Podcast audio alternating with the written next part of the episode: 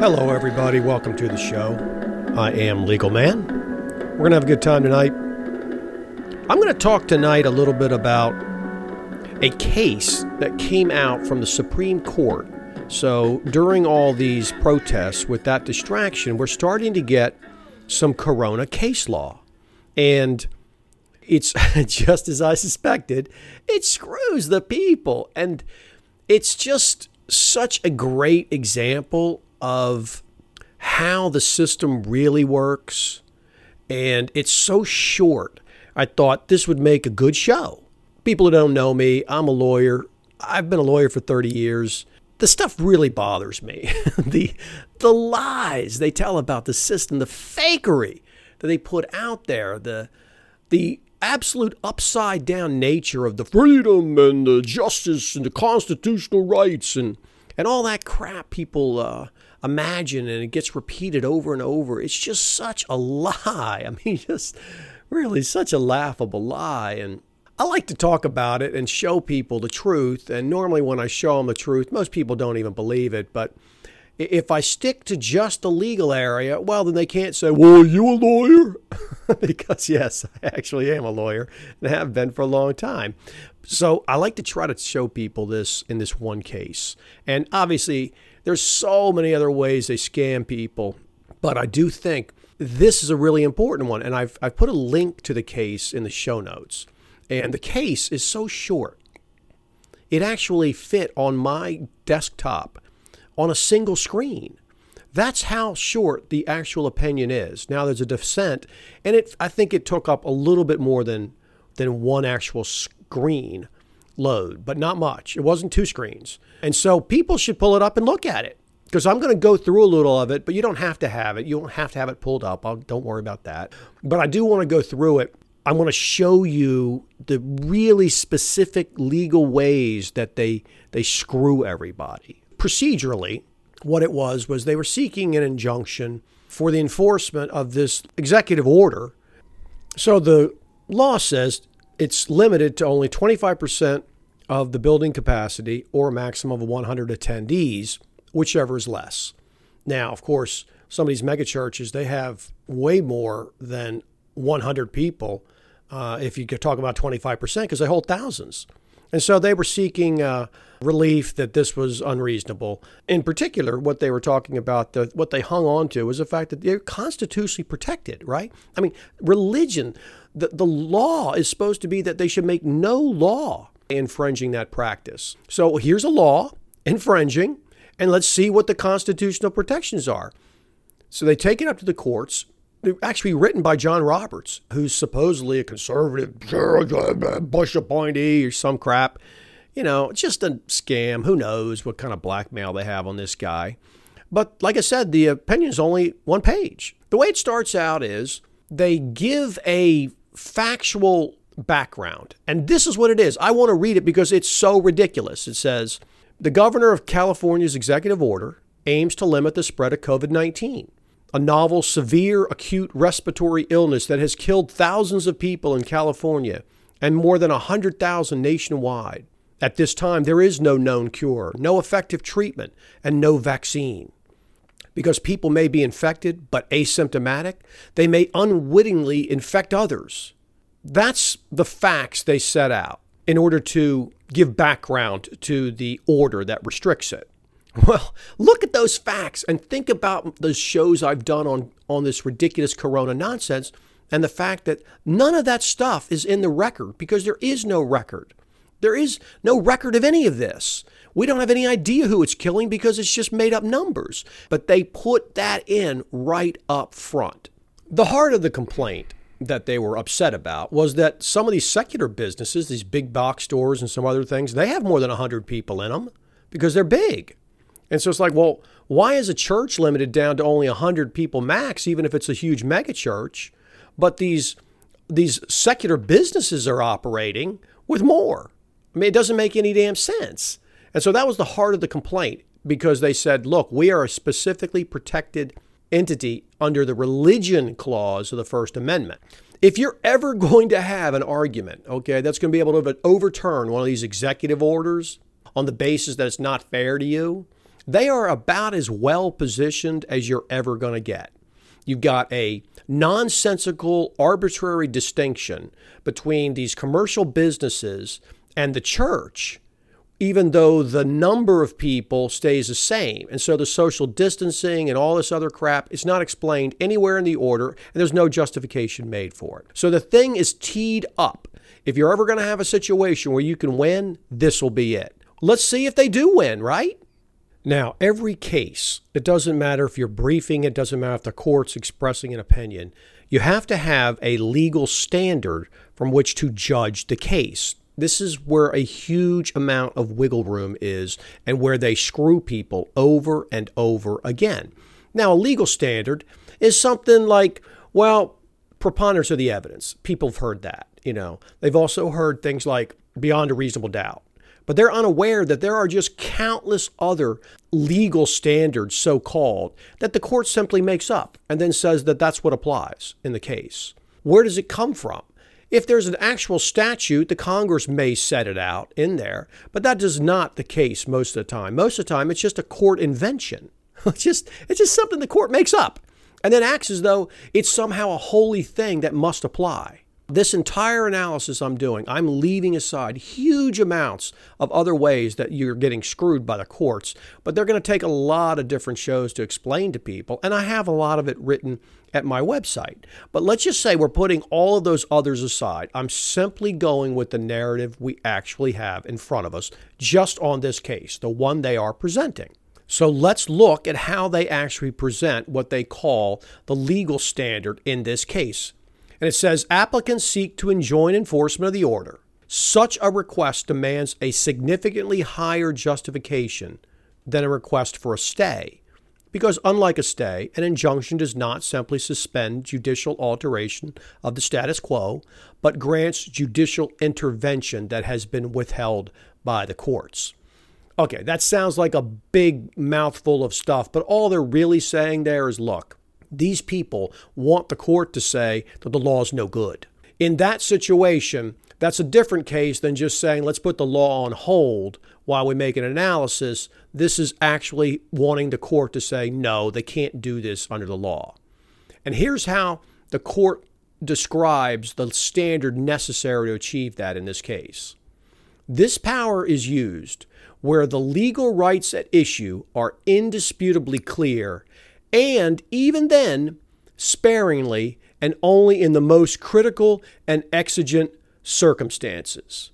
That is what the court has claimed is the technical legal standard that the people have to meet. So this court is saying that the, the church must come in and show that the legal rights they're claiming at issue are indisputably clear. And even if they show that, the power should only be used sparingly and only in the most critical and exigent circumstances. okay? The standard they're setting is basically unreachable. As soon as you see a court setting out a standard like that, you can know. You don't even have to read the rest of the opinion to know. These guys are fucked. They're completely screwed. They have no chance. Who the hell's going to meet that standard? Right? It's absurd. And this is not uncommon. It really isn't you ask, you say, okay, where does a standard like this come from? You look, is it in the Constitution? No, it's just something they make up. Okay, so this is the kind of thing where you know you are about to take it in a place you don't want to take it. so let's look at what they say. Although California's guidelines place restrictions on places of worship, those restrictions appear consistent with the free exercise clause of the First Amendment. Period. That's it. There's their analysis. Does that does that help you? Is that great? it doesn't address the issue that they're talking about. What the people are complaining is that where's the explanation for why it is that that, that churches which are supposed to be specifically constitutionally protected, have this 100 person limit where these big box stores and Walmart, crap like that, they don't have them. The court just avoids that issue, just completely avoids it. As ridiculous as that is, that happens all the time. I mean, all the time. They just avoid it. So who are you going to complain to? this is Supreme Court. There's nobody to review it. So you're stuck. So now let's look at what was the actual analysis they did besides that. Here's what they say the precise question of when restrictions on particular social activities should be lifted during the pandemic is a dynamic and fact intensive matter subject to reasonable disagreement. Okay, well, first of all, this isn't a social activity. This is a constitutionally protected religious activity. So they, they immediately misstate the issue. So the, the question they present for themselves, which is just a straw man anyway, they're going to destroy, is ridiculous. This is not a simple social activity, it's a constitutionally protected religious activity that says there shall be no law. But there's nothing part no part of the analysis includes that. And so here the court goes on and says this. Our Constitution principally entrusts the safe and the health of the people to the politically accountable officials of the states to guard and protect.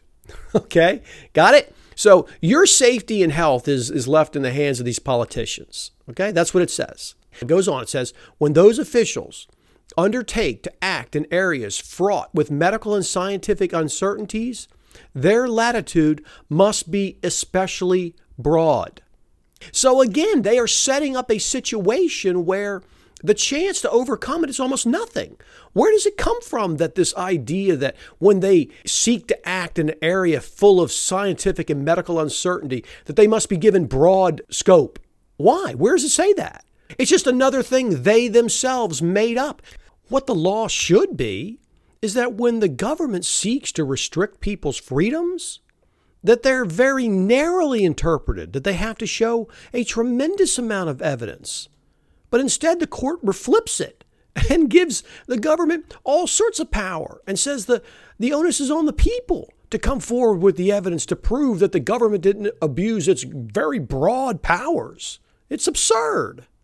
They just make it up to screw you. This is how it's built over time.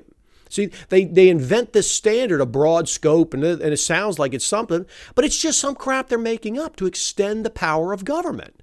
In a situation like this, where it's full of scientific uncertainty and a highly factual uh, analysis, and there's no record being made by the government, that's the last time when the latitude should be especially broad. That's absurd. If the court was there to actually protect people, the latitude would be extremely narrow. but they've already screwed you. They're not going to allow, quote, second guessing by an unelected federal judiciary. Well, there was nothing to do with an election or a vote when it came to these restrictions. You didn't get a vote. It's all nonsense. There's no expertise applied here because there's nobody sworn in. And so now you've heard the heart of the entire argument. So here's how they justify their position. Where those broad limits are not exceeded, they should not be second guessed. The notion that it is indisputably clear that the government's limitations are unconstitutional seems quite improbable. Period. End. That's it. The entire analysis is that they set this straw man up that it could that it should be indisputably clear or has to be indisputably clear and they give them this broad notion and their analysis of it is is this the notion that it is indisputably clear seems quite improbable that's it that's the end of the decision that's all you get I mean, look at that. Look at the absurdity of that. That is what all of the my constitutional rights and I fought for my rights and our constitution protects me and that's what they come down to. An analysis like that, a dreamed up absurd standard that just gives government every possible break, and then the full analysis by the court is simply that it seems quite improbable. that's it. That's all it is.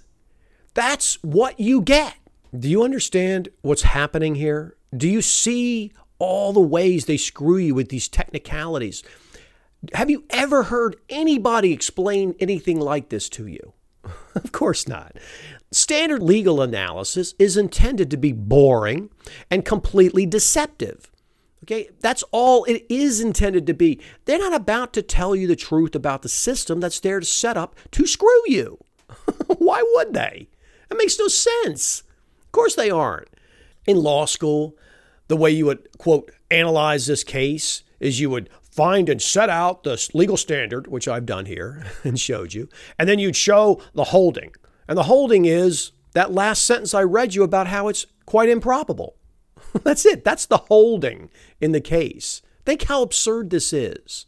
Now, there's a dissent, and the dissent makes a whole hell of a lot of sense, but it's just a dissent. And here's what the dissent actually says the dissent doesn't even agree with this supposed holy standard that they used that is pulled out of a practice manual. Okay?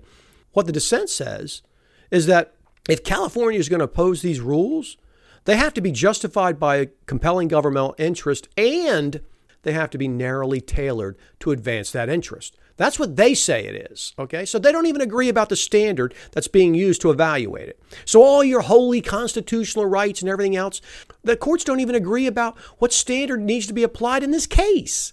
Just think how absurd this all is. There's nothing holy about this. There's nothing fundamentally protective. There's nothing just about any of this. It's just a made up load of crap by some people, losers like Kagan and Roberts, just losers. And they make it up and they wield all this power because the people are so confused they have no idea what's going on. And the dissent says it agrees there's a compelling interest, which I don't even think there is because COVID 19 is not a, a danger.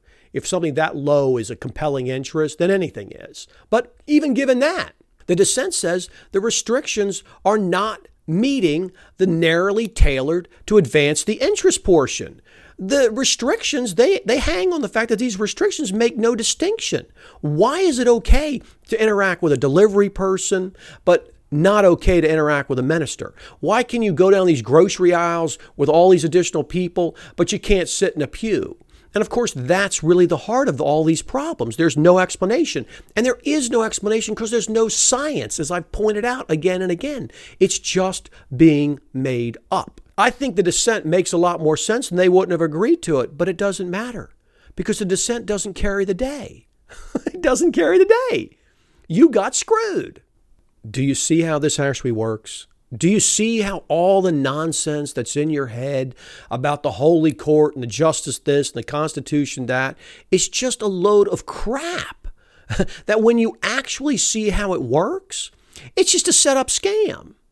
And what's even worse in this kind of case, it's a five to four decision. it's five to four. All of your supposed holy rights that I fight for and my grandfather fought for, and we got the greatest system ever produced. Okay, all that crap, it all comes down to just one person changing their mind. That's it. All your rights balanced on the head of a pen of one person. And guess what? There's not a damn thing in the Constitution that says anything about that either. It's just another thing made up by the court. Okay, just made up by the court. You know, if there's going to be anything even remotely reasonable, at a minimum, all of these decisions should have to be unanimous. How the hell is it okay for four people to disagree, have five people say one thing, and for you to lose your rights? It's just, it's crazy what people believe. It's just, the system is so fundamentally screwed. I strongly urge people to look at that simple opinion and listen back to what I've told you and just look at the fraud that's being presented. And guess what? There's nobody else telling you about this. There's nobody, Mark Levin Rush Limbaugh. The way they covered it, all bullshit. They cover it in the same official narrative way with the red versus blue kind of, oh, liberty rights. Do they tell you about the different standards? Do they tell you all these little legal technicalities that are the real heart of how you get screwed? Of course not, because they're part of the system. This entire system is set up to lie to you. It's two false choices that they have everybody arguing about all the time. oh my God, it's just incredible to me. I mean, I left out such a huge number of things that are in there that all go into making this system possible. But I wanted to give you a very concrete example of how ridiculous the whole thing is. What a total fraud from top to bottom it is. I hope you get that sense now. I could go on and on, but I'm going to go ahead and, and wrap it up because the reality is I've, I've given you a lot. Uh, if you're not a lawyer, it's there's a lot there to digest, and I, I don't like to overwhelm people. Small bites are better. So I'm going to leave it there. That's going to be the show. I hope you follow me on Twitter. I'm Legal Man at US Law Review uh, on Twitter. And I have my website, and I've linked them both in the show notes. Uh, so go by, check them out. get some entertainment out of that. And, uh, you know, check out my other episodes, listen to them, pass them around, share them with your friends. You know, share them with everybody. I'll make more. Hopefully, people will enjoy them and listen to them, and uh, we can all have a good laugh together at the massive fraud being presented to us. Okay, everybody, have a great day or night and take care.